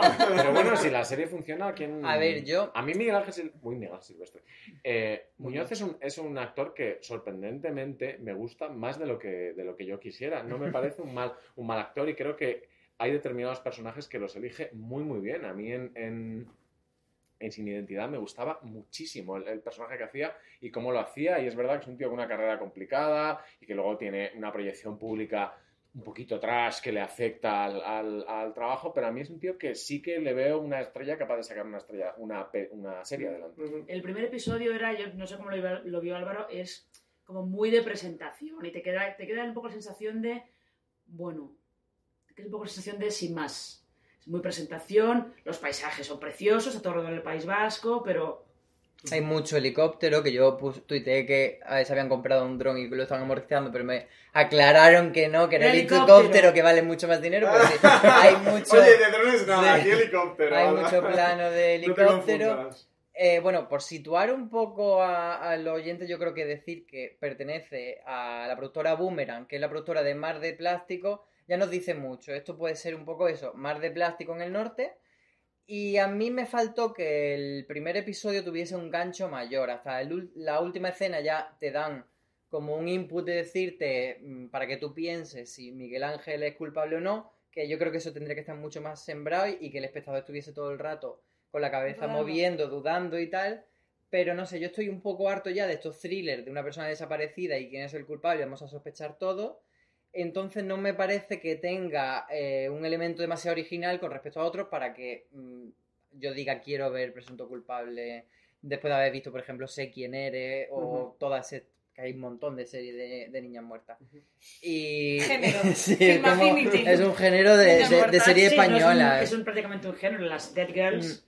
Y un género. entonces eso, a mí me, me quedó esa sensación de... Y luego, por favor, Susi Sánchez y Elvira Mingue, que son dos monstruos, me da mucha pena que se queden solo en señoras férreas que están enfrentadas una a la otra. Ojalá que, que rasquen ahí y veamos mucho de ellas porque son dos actrices con dos ovarios. Ujú. Vale, pues ya sí que entramos en el último día, el viernes, que lo primero que hubo, después de la comida que nos brindó Alberto Rey en el... ¿Cómo es? Saga, saga- Sagartoki, el asador. Sagartoki, con los famosos huevos Sagartoki, que una Que experiencia Vitoria- 5D que, Que, se- que vivir en que Vitoria. sepáis que no les están pagando por hacer esta promoción gratuita. no, Y deberían. que me cuesta un capital cada año. Sí. muchas gracias por la comida, Alberto. Gracias por venir. Después de la comida tuvimos que salir corriendo a la presentación de Bota Juan que, que hacía TNT eh, a las 4 de la tarde, muy pegadito a la hora de la comida. Y bueno, por lo que tú comentabas al principio un poco, ¿no? Alberto era una presentación con Juan Zabala, eh, director del, del canal. Y, sin estrella. Y eso, Y eso a- yo creo que no presentaron la director de estrella del comunicación todo. Director de comunicaciones. No presentaron la serie del todo porque no tenían a, a la estrella que es la que es el driver de este producto, que es Javier Cámara. O sea, Javier Cámara es probablemente nuestro, si quitamos a Bardem, es nuestro actor más, más internacional y a nivel de calidad de las cosas que hace fuera, es, yo creo que es el que tiene el currículum mejor, mejor hilado y más, y más impecable. No estaba y a mí me parece bien que sin estar él no presentaran la serie porque las Bueno, pero- a él van a volar en cuanto a la serie. Bueno, pero al final esta serie ya se había presentado en Madrid, entonces era un poco más, yo creo que por tener presencia, porque es un festival que trae mucha afición y era como, no pretendía ser Es una presentación, claro. festival. De hecho, el presencia. el slot de las 4 de la tarde, después nosotros Era comimos por sí. nuestra cuenta, pero había una comida de Fox que otro programa, es decir, la hora de la siesta, eh, aunque presentes Scorsese, bueno, de hecho que si, si presentas Scorsese, la hora de la siesta nos voy a decir en qué se Por convierte. eso, como en tampoco la tenían el siesta. episodio para enseñar y todavía queda bastante para estrenar, pues bueno, Sí, era una querían- forma de estar querían tener presente. presencia también porque es su primera producción.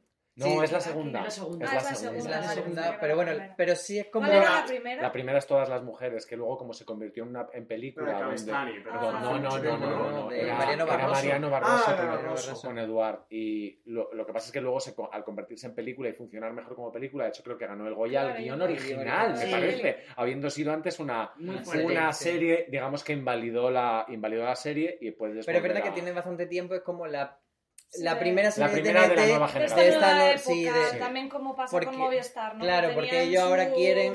Claro. crematorio y tal, pero ahora es como nueva Claro, o jornada. sea, todas las mujeres. eh, no, el, Fue como el más un experimento no había, no había de- Netflix, no no había-. Claro. O sea, no- la distribución era completamente distinta. y se quedó como una cosa de un momento y ahora TNT sí que quiere hacer una estrategia Era una serie de muy pequeña, esta es una serie pequeña, pero todas las mujeres literalmente se grabó en casa de Mariano Barroso. Sí. O sea, era una cosa muy, muy, muy pequeñita. Ujú. Y esta es como, y además tiene a Javier Cámara, que es una superestrella, nos Ujú. gusta, ¿no? Sí, Tenemos a Javier Cámara, que interpreta a un ministro de Agricultura. Eh, nos enseñaron unas primeras imágenes, poquito primera imagen, y parece como que se está postulando a presidente, ¿no? Eh, Sí. Está ahí de... Sí, Es es, un- es- un poco es- lo que él pero- pretende. Es lo que él Aspiraciones. pretende. Y eso es un poco un pringado, ¿no? Un poco pringado que intenta ser algo más y, y lo vamos a ver en el, en el entorno con la familia, que la, la mujer es María Pujalte. No, no, como- no, no, no, María Pujalte es su jefe de gabinete. Mm, No doy una en este ¿eh? Denle café, por favor. Y Etsy Quesada sí es la hija, ¿no? Tampoco. Sí, Sí, Etsy sí. Quesada, que es la pringada. Sí que es la hija. Sí que hace un papel de la hija. que- Esti, Quesada. Quesada. Yo no sabía que estaba Quesada en el... Yo tampoco y me acaba Sí, de dar sí. un bajonazo. Sí, no, pero fíjate que, que está bien cogido porque es un poco la hija de Zapatero, aquellas Sí, la hija pues eh, gótica, es un ese rollo de la gótica, hija sí. gótica de... De me estás jodiendo mi imagen y... Y está por ahí Quesada. Y bueno, las primeras imágenes que nos enseñaron, nos enseñaron muy poquito. Bueno, pinta bien, ¿eh? De producción y Sí. dirección y tal. No, está, está Diego San José detrás. O sea, Sí. eso... Pinta bastante bien. Sí, ¿eh? Vamos a ver no qué hay tal. que poco de. Aquí que siempre ponemos a los creadores en valor, eh, este es un tío al que hay que... El Que para quien no lo sepa, no es Frank Ariza. ¿eh? Diego San José, ocho pellos vascos. Claro. o sea. El próximo jueves eh, presenta TNT su temporada y Sí. también van a hacer una presentación de, de, de Botajuan en la que va a estar Javier Cámara y sí que Y se va a estar. pinta que sí que vais a ver un episodio. Mm, Sí, El episodio, eh, no, no nos han dicho que nos van a enseñar eso, no, no han dicho que nos van a enseñar Bueno. algo más. Que, que están viendo el qué. Yo creo que no nos van a enseñar el episodio, ¿eh? porque Bueno. sí que estuvimos De hablando. todas formas, la serie va para 2019, así que Sí. podemos estar... espera para el principio de sí, 2019 que todavía sin ansia todavía. Todavía. Y el estado de rodaje hasta hace poquito, ¿no? O sea que... Sí. Que, bueno. Eh, ¿Queréis comentar algo de Botajuan? Nada más, ¿no? No. Vale, pues pasamos a la víctima número 8. La coproducción está entre TV y Telemadrid sobre un atentado yihadista en Bilbao. Y Marina, ¿qué más de esto? Porque nosotros no estuvimos en, la, en el pase. Eh, sí, eh, realmente es, pues es eso, es un atentado yihadista en Bilbao, un atentado, un alguien, vamos a dejar en alguien, eh, coge una furgoneta, arrolla a varias personas eh, por una calle peatonal del centro de Bilbao, hay siete muertos inicialmente y, y varios heridos, y lo que hace la serie es seguir un poco al presunto terrorista, ¿Culpable? culpable, al principal sospechoso, que es un chico marroquí que lleva viviendo en Bilbao bastante tiempo y que tiene una novia que es bilbaína. Entonces la serie sigue a este chico, por un lado, mientras la policía lo busca, a su familia, que se encuentra de repente en medio de que no solo la policía los investiga, sino que empieza, hay como un clima hostil hacia ellos por el tipo de atentado que es y tal, y a la familia de una de las víctimas que es, doble de tambor, una familia con dinero de Bilbao también. Un astillero ¿Astilleros? No. Farmacéuticas. Creo que son, eh, constru- son constructores, me parece. Ahí sí que sí ahí sí que hay choja. Ahí en casa. Son constructores. son Ahí sí que Ahora hay sí que sí. documentación. Esta no es una distopía. Y esto es un thriller, eh, además un thriller que lo que nos prometieron es que va a dar varias vueltas. Y en el primer capítulo ya hay un poquito de esas vueltas, como que te a entender que igual no todo lo que estás viendo es lo que tú crees que estás viendo. ¿De factura qué tal es? Porque me, me resulta Factura, eh, viendo ese es el viene. problema, que la Es- factura es muy es baratilla. mm, de hace muchos Sí. años. Comparado con lo que ha evolucionado la, la televisión en España en los últimos años, es una serie que se queda viejuna a nivel visual, pero a guion funciona bien y además era muy cortito el episodio, que eran 60, 40 o 60 60 minutos eran, es una hora justa. y nos dejó con ganas de más, así que... Bueno, eso está bien. ¿Esta Ah. se sabe estreno Octubre, octubre, Octubre 100%. Eh, adelantaron que octubre y por lo que decían da la sensación de que va a ser simultáneo en ETV y en Telemadrid. Sí. Bueno, dale, seguiremos la pista. Es en castellano, ¿no? Es en castellano. Para el segundo canal de TV, que es el TV2, canal en castellano. Sí, además es una, es una de las la primera producción de Telemadrid desde hace muchísimo tiempo. Probablemente desde y- aquella del 2 de mayo. o Esto puede sí, hacer o 10 años. Una o- sitcom que hicieron o con Eva 14 Sant- probablemente. Una sitcom que hicieron con Eva Santolari, a lo mejor. No sé, pero hubo como Mucho, hace muchísimo hace tiempo. Y, y bueno, pues eso. Este partnership que han hecho, pues a ver qué tal. ¿Por qué lo de la víctima número 8? ¿De dónde viene el título? Si te lo digo es un spoiler. Vale, pues entonces no me lo Pero bueno, es un atentado, cariño. ya, ya, ya, pero saber cuál es. Atacaos, atacaos. Presunta víctima. Es un spoiler. Presunto número 8. Presunto número bueno, y ya llegamos a la última, eh, que es Matadero, la gran apuesta de, de ficción de Antena 3 que se nos ha presentado últimamente. Será la última de las penúltimas series antes de pasar al formato de 50 minutos. Que Hasta que no veamos el formato de minutos. 50 minutos, por favor, no lo esperemos. Ya. Sí, hasta que Cuando no lo veamos, no lo queda. Cuando teoría- lo veamos, hablamos de él. En teoría quedan presunto culpable, matadero y otra que se llama Toy Boy, que la tenían ya escrita antes de. O sea, no estaba rodada, pero sí estaba escrita Y antes. a partir de- ahí ya vendrán las, las famosas Series. Se 50 supone minutos, que la primera que va a tener 650 minutos es la nueva temporada de allí abajo. La nueva y última. Probablemente. Qué bajona, ¿eh? la novena y última. Eh, está mal, ¿eh? Bueno, que ha logrado lo suyo. Sí, sí, ahora lo sé.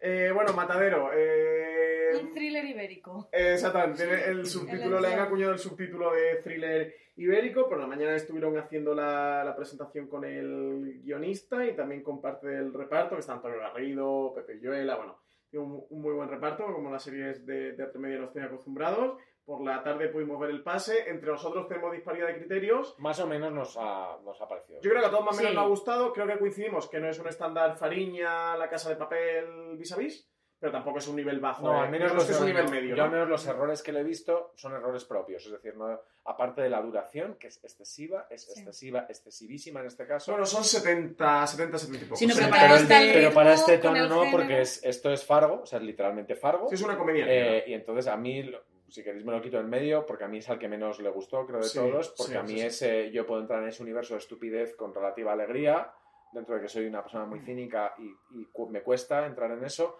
pero es, si el estupidómetro se me satura, si acabas ahí el episodio, a mí se me resetea para la próxima semana y puedo volver a empezar. Pero a mí me saturó el estupidómetro tres veces, con tres escenas muy, muy concretas. Entonces ya no me interesaba nada porque no es que no me creyera nada, que nunca me lo creí. Sí, sino que Era que ya ¿no? no me interesaba nada lo que estaba pasando porque como podía pasar cualquier cosa y luego que creo que tenía un problema de diálogos muy, muy serio. A mí de no me diálogos y soliloquios, sobre todo porque Bueno, yo me eso refiero ya- a eso, sí, sí, sí. Pero quiero poner ahí el énfasis porque yo lo de la Pero gente los- hablando sola... Pero los soliloquios al menos Oh. eran, eran subrayados, entonces puedo entender el estilo, pero había mucho diálogo de Sí. te voy a explicar una Mm. cosa porque no sé cómo hacerlo en una escena. Porque en este pueblo en el que vivimos, vivimos todos los cerdos, tú lo sabes, ¿verdad? Claro. Eso lo estoy- Aquí se vive de los se lo decía un ganadero a otro ganadero. Esta información es completamente nueva.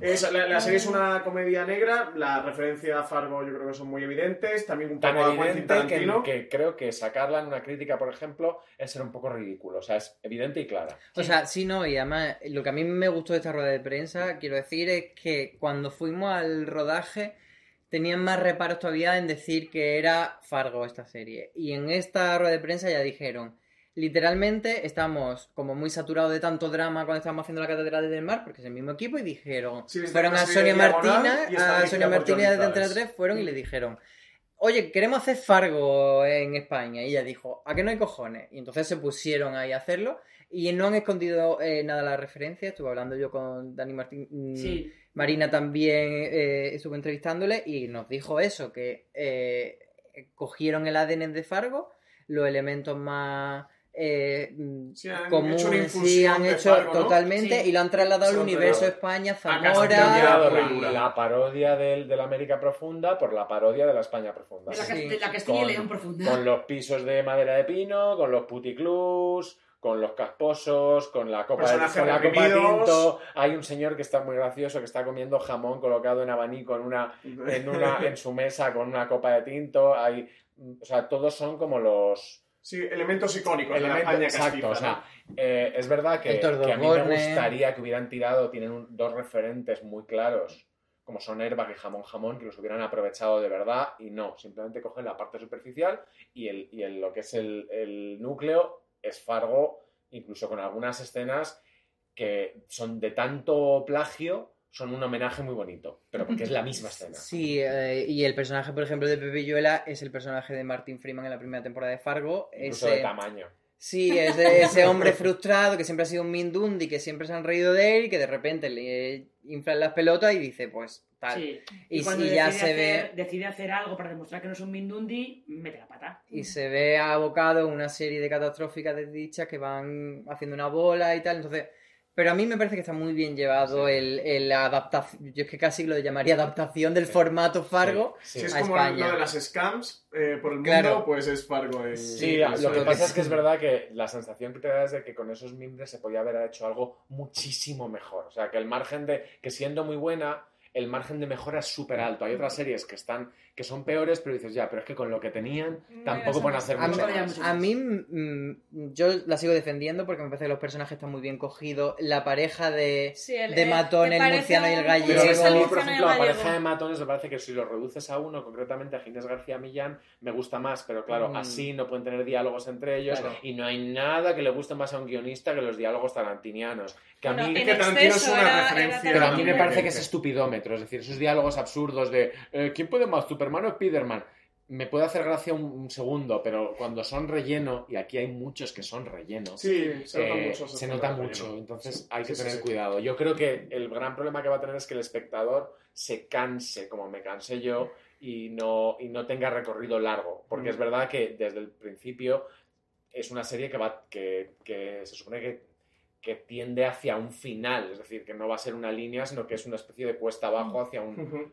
Sí, no sé si la gente le interesará. A, ver, a mí siento decir que a mí no me interesa lo que les puede pasar a sus personajes una vez que los conozco. A mí de momento sí, yo creo que, que va a funcionar sobre todo porque mucho público que no haya visto Fargo la serie o que no recuerde Fargo la película de hace mucho tiempo, eh, lo va a ver como algo muy fresco y muy original dentro del mercado español. y que en tan, tanto que nos criticamos a veces como van descaradamente a intentar cazar a la, al ama de casa que ve la tele por defecto en Antena 3, esta es una serie hipermasculina, Sí. que es algo que en la televisión española sorprendentemente no existe tanto. No. Sí, yo Incluso hay momentos un poco gores y todo, ¿eh? Sí. Porque hay una escena en concreta que mm, las señoras que yo tenía al lado, que dije, mira, experiencia a tres media a todos los niveles, se escandalizaron un poquito. ¿eh?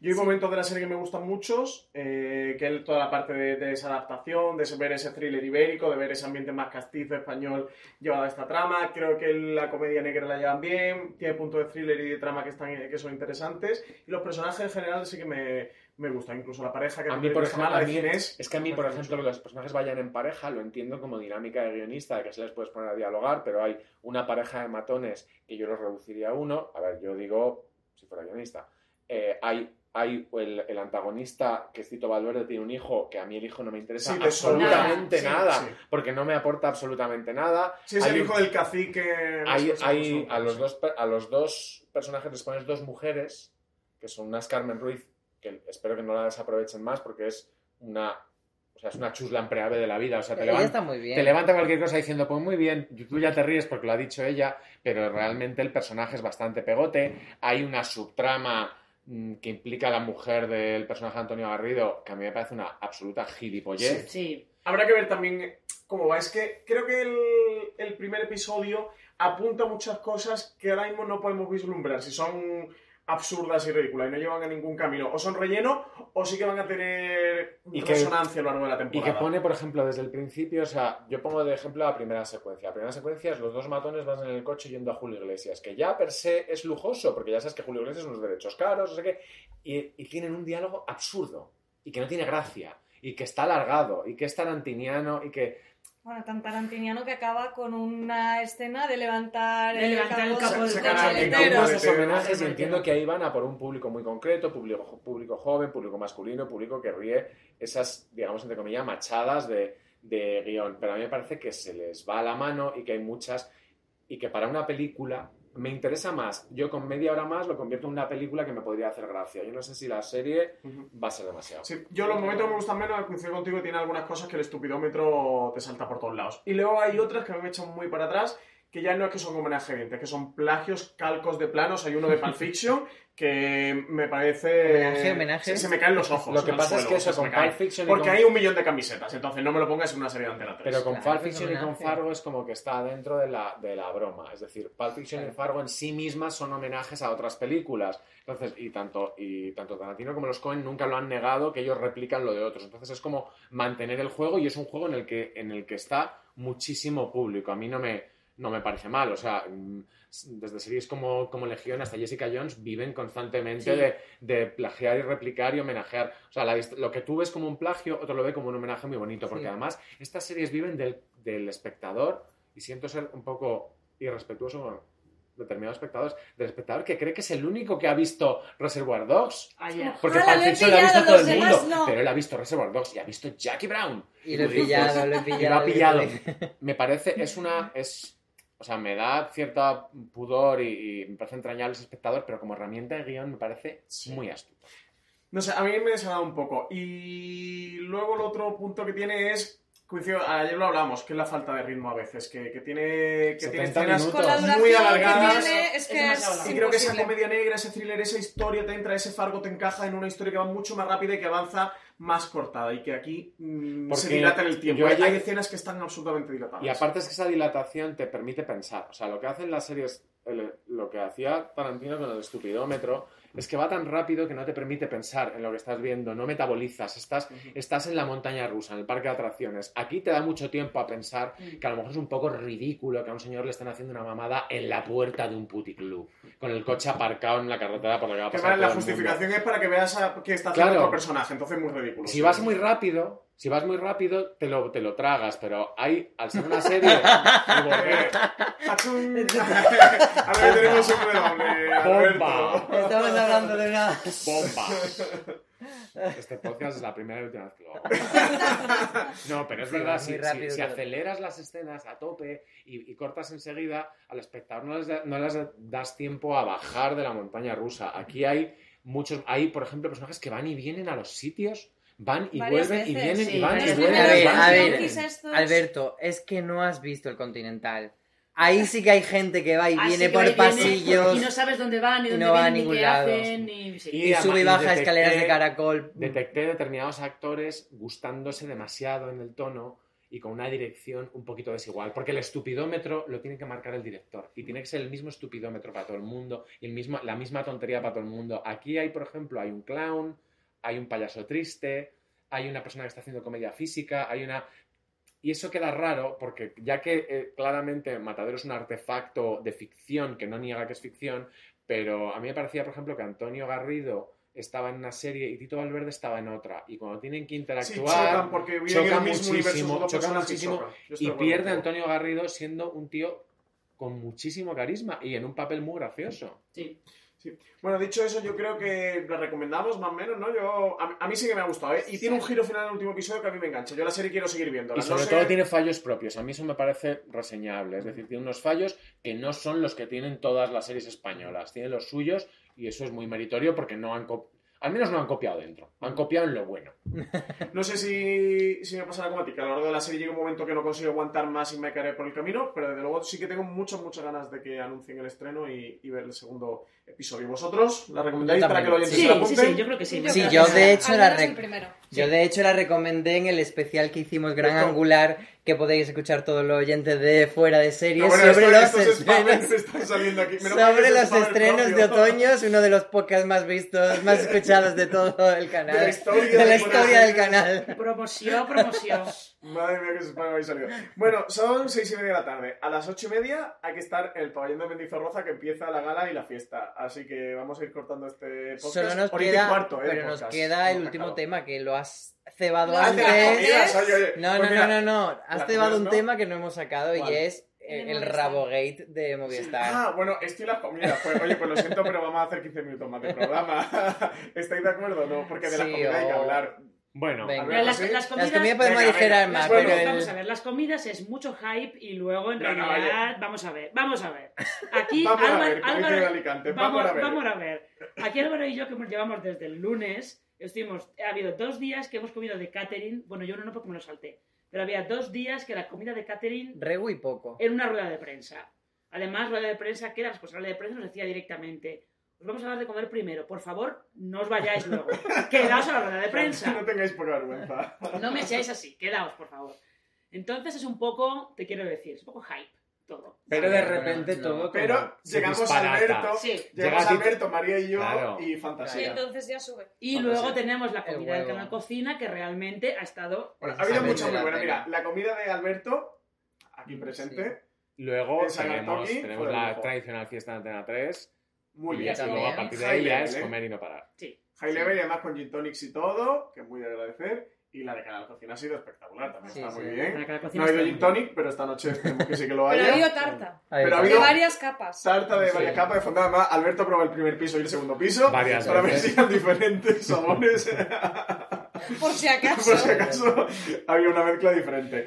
Nivel de comida muy bien. Y en Vitoria en general muy bien, ¿eh? Los pinchos y Sí, estas cosas. sí, El perrechico Claro, este- eso sí, los que somos andaluces y estamos acostumbrados Sí. a las tapas, los pinchos nos parece una cosa de Si sois de mía. Alicante, bien. Pero... Pero sí, para Málaga, Granada. Sí, claro, es pero- carito, pero El bueno. carrechico este, si vienen a Vitoria, no, no, no lo Sí, han patrocinado ni nos estaba- quitado nada, pero la verdad es que hemos comido allí bien. No, pero es verdad que es un festival que la parte de la organización la tiene muy bien, Sí. muy bien montada, o sea, eso lo hacen muy bien. eh, Y te ceban. te- y, te- el periodista está bien, tra- está bien tratado, pero insistimos, es un festival promocional y si trataran mal a Pero prensa- venga, vamos a... Sería un poco... Vamos. ahora vamos a Let's hablar spill the tea, de venga, la por crisis favor. de relaciones públicas Bueno. y de imagen que se le ha abierto a Movistar por una foto.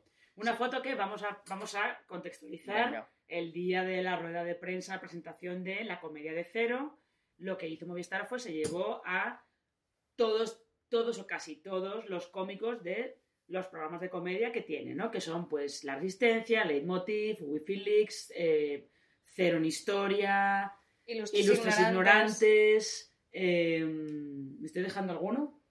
No, Yo creo que no no, lo sé, bueno, pero... no. Pero bueno, más o menos eso. Más o menos esos, ¿no? Bueno. Sí, porque de Radio Gaga no venía, No, Radio Gaga tampoco no, es sí, comedia... Efectivamente. Y como por hacer la gracia, el dress code que había entre todos era, iban de traje, pero con bermudas. Menos Antonio Resines, que estaba por resistencia, que iba con una muleta y que se puso un traje O normal. sea, como, ca- como Carlito Alcántara así cortito... Sí, era un pantalón cortado, ¿no? De traje eh, por la rodilla, por encima de la rodilla. Eh, por encima- sí, bermudas, Sí. básicamente. Y de no sé cuántos cuánta gente habrá en el escenario, 30 personas a lo mejor, algo Por por, el estilo. Yo creo que eran, no sé si eran 19 o Por 29, ahí yo los conté, pero sí, era un, era un montón Muchos. como... De todos ellos había, entre todos ellos solamente había dos mujeres. Patricia Conde, que está en Wi-Fi Leaks, y Valeria Ross, que está en Loco Mundo. No, Sí. en, En La Resistencia, ¿no? No, No, no, Valeria Ross Ah, en Mundo, Loco Mundo. vale. En la Resistencia tenían a Ter, pero yo no sé qué pasó con ella porque apareció en dos de los programas Vale. al principio y luego desapareció. Pues estaban no sé. Patricia Conde y Valeria Ross, cuyo traje, los pantalones, No eran, shorts de por la rodilla, eran shorts eran shorts Eh, a, de la a- a mitad, a mitad de muslo eran. O más para arriba. Sí, a mitad se de conoce muslo. como pantalón de sordomuda. No comen. Eh, y en la foto, a la que pusieron en medio fue a Patricia Conde, en medio de todos los demás.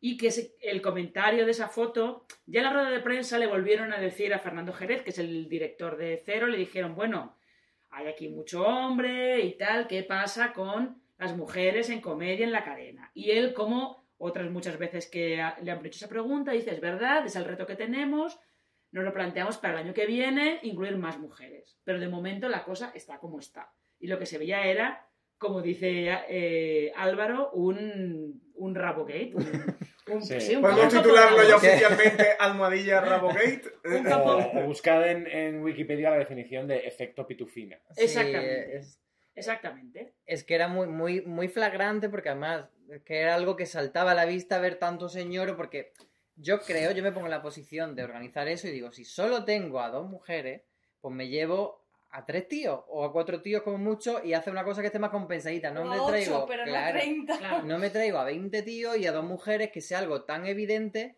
que tú eres una cadena que por mucho que sea una cadena privada pretende dar una imagen de modernidad, juvenil, siglo XXI, 2018. Entonces no puedes tener esa proporción tan disparatada de Y, hombres y y, encima mujeres. con el error triple de eh, con, con el vestuario que eligieron, que encima resaltaba más. A mí las otras vestuario me parece que es más anecdótico porque es una, o sea, es como sumar. No, era más azúcar, Era, era- era más azúcar, exacto. Creo que el problema es el lanzar un La mensaje base. en el texto y otro en la imagen. Y creo que, no sé, que a estas alturas deberíamos entender que esa foto da más vueltas, sobre todo en redes sociales, que cualquier declaración que puedas hacer que va a ser siempre leída como una excusa. Pero oye, pues le damos la Y, que no es que sea al leída con canal. excusa, es que es una excusa, porque tú no puedes decir, desde mi punto de vista, tengo el reto de hacer esto cuando eres tú el que tiene el poder de cambiarlo.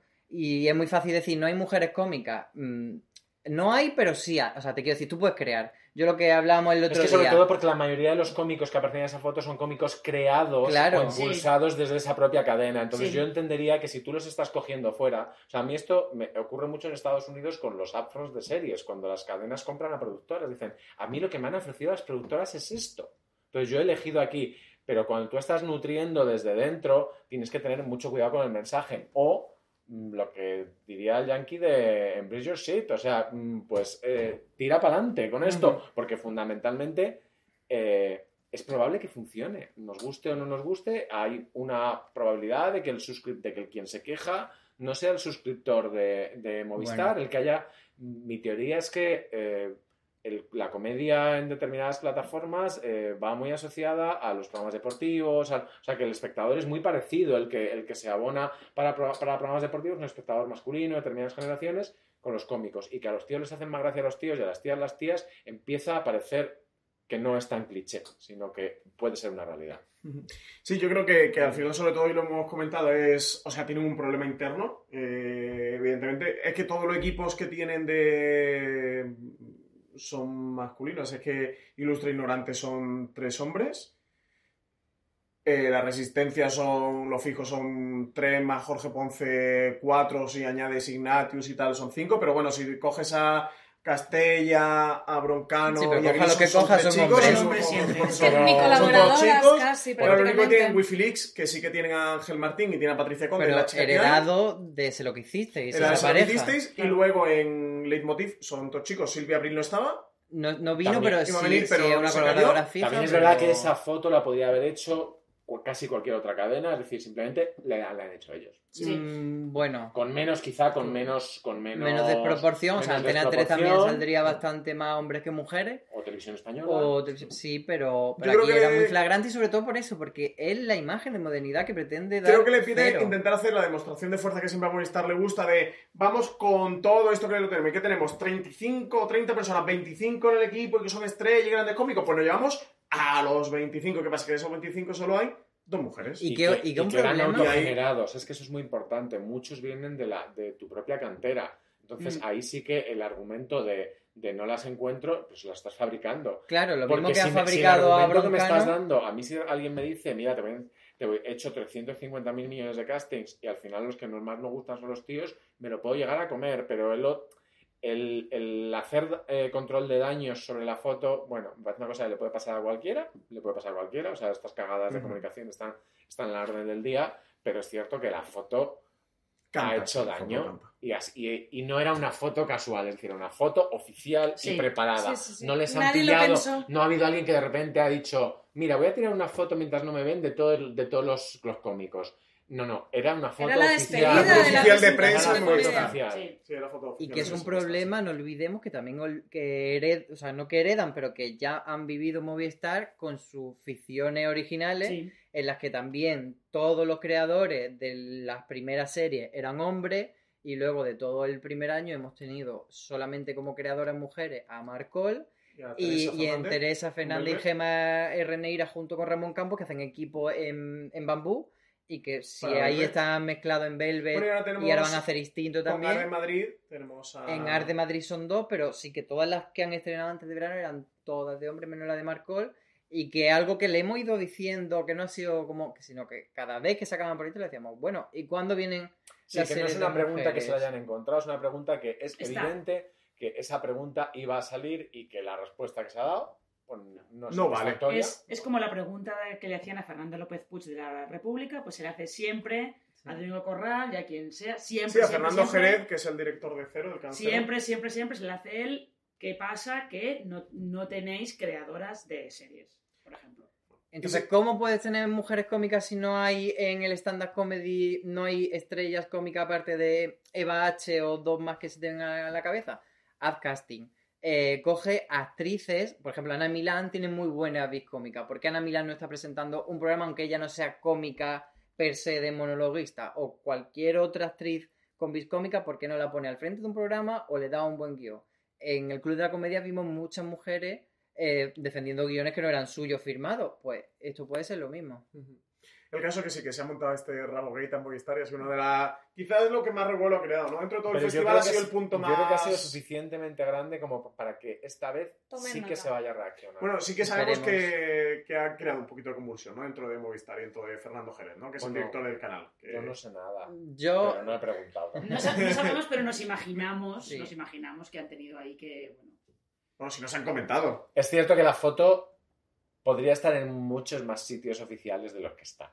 La foto Sí. no está en tantos sitios. O sea, No. ellos no la están moviendo y hacen muy bien. sí. Sí, sí. Pero tú decías control de daños. Control que- de daños, eso pasa.